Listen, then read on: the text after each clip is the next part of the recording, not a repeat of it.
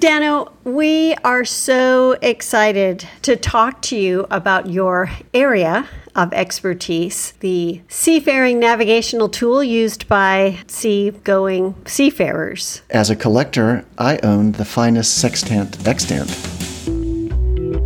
You're listening to Expertise, spelled wrong, the podcast where the world's most expert experts discuss their areas of expertise expertly.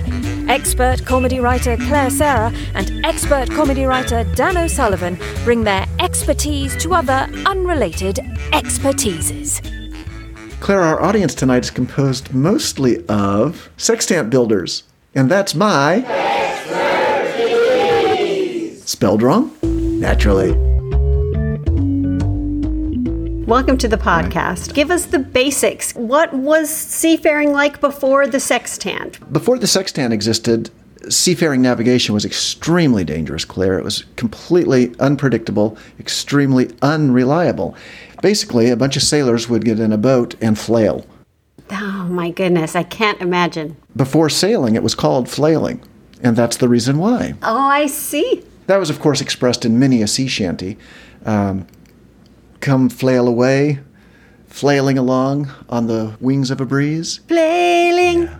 take me away to where I'm going. Flay, lady, flay.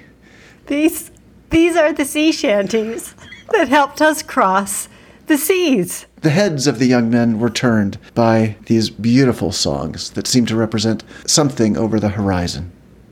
Now, is it true that uh, the sirens of the sea had something to do with the invention of the sextant. Well, naturally, those young men of the sea would have been attracted to those water-bound beauties, but they were ruled by religion in those days, so uh, before the sextant, it was the first date ant. I see. And then the marriage dant. And eventually, the sextant was allowed. They were ruled by religion in those days, very strict. The flailers were ruled by Everyone religion? was ruled by religion. Right, right. Well, and if I might point out a positive to that end, it was religion that gave us the names of the stars right. by which the sextant created yeah, a there's map. The Catholic star and the, mm-hmm. the big Presbyterian, which is shaped. You connect those seven dots and they become a big Presbyterian. There's yes. the Methodist star. Yes, Methodist major and Methodist minor. Right. Now, tell us a little bit about the instrument itself. Uh, the pictures I've seen, um, they're usually made of brass. Why is that? The sextant is a confusing tool, and that's the reason it was not invented until so late in navigational history. You would think something that valuable, flailers, would have been seeking for it, searching for a tool that they knew must exist, but yet didn't. It was the mere fact of working with brass that slowed them down. Brass is a very malleable metal so malleable, oh. in fact, that it's very easy just to crumple it and it just bends in ways that you don't want it to. So if you're trying to make a brass tool that has to be intricate and delicate and precise, you can't do it with big, fat, fumbly fingers. Have you ever seen uh, Titian paintings? Oh, yes. Titian, we call them in, in Canada. Uh, because of my religious affiliation, we're not allowed to pronounce it that way. But did wait? Did he paint in brass? I think I, I might have missed. He was painting at exactly the era we're discussing, and I don't know if you've noticed the voluminous sausage-like fingers of every single person in those paintings. So imagine oh. somebody with fat fingers trying to work with this delicate, delicate, light metal to create a precise instrument. You just wind up with big wadded balls of brass everywhere you look.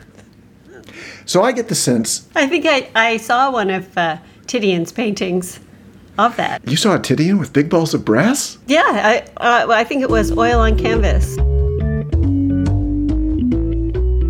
Well, you're teaching us not only about uh, navigational seafaring evolution, but the evolution of man's hands. They go together, they go hand in hand, you might say. In the 1500s, 1600s, 1700s, the human hand was still very primitive, Claire. You don't realize how long ago in developmental history that is. I mean, we look back to, you know, say colonial times, and we picture George Washington and Thomas Jefferson. In all those engravings, they have their hands in their pockets. You don't see them depicted. Mm. And in fact, when I say they had their hands in their pockets, what they had was their stumps in their pockets. Grotesque stubby fingered stumps. If you look at those times, seafaring was in its earliest stages, but so was mm-hmm. everything else, Claire. Religion, politics. Mm. Just try to try mm. try counting money with with nub fingers.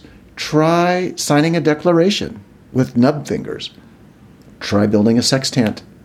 It's almost impossible. It wasn't really until the 1800s when evolution sprung forth with the discovery of evolution that finally fingers were usable. That is a point for another podcast, Daniel, that evolution began in the 1800s. Well, evolution couldn't uh-huh. exist until it was discovered by Darwin. Right, right. What's amazing, Claire, is that he was pre evolution. So he was doing his original research with those little nub hands mm-hmm, and mm-hmm. was able to evolve in the moment of not only discovering evolution, but creating evolution.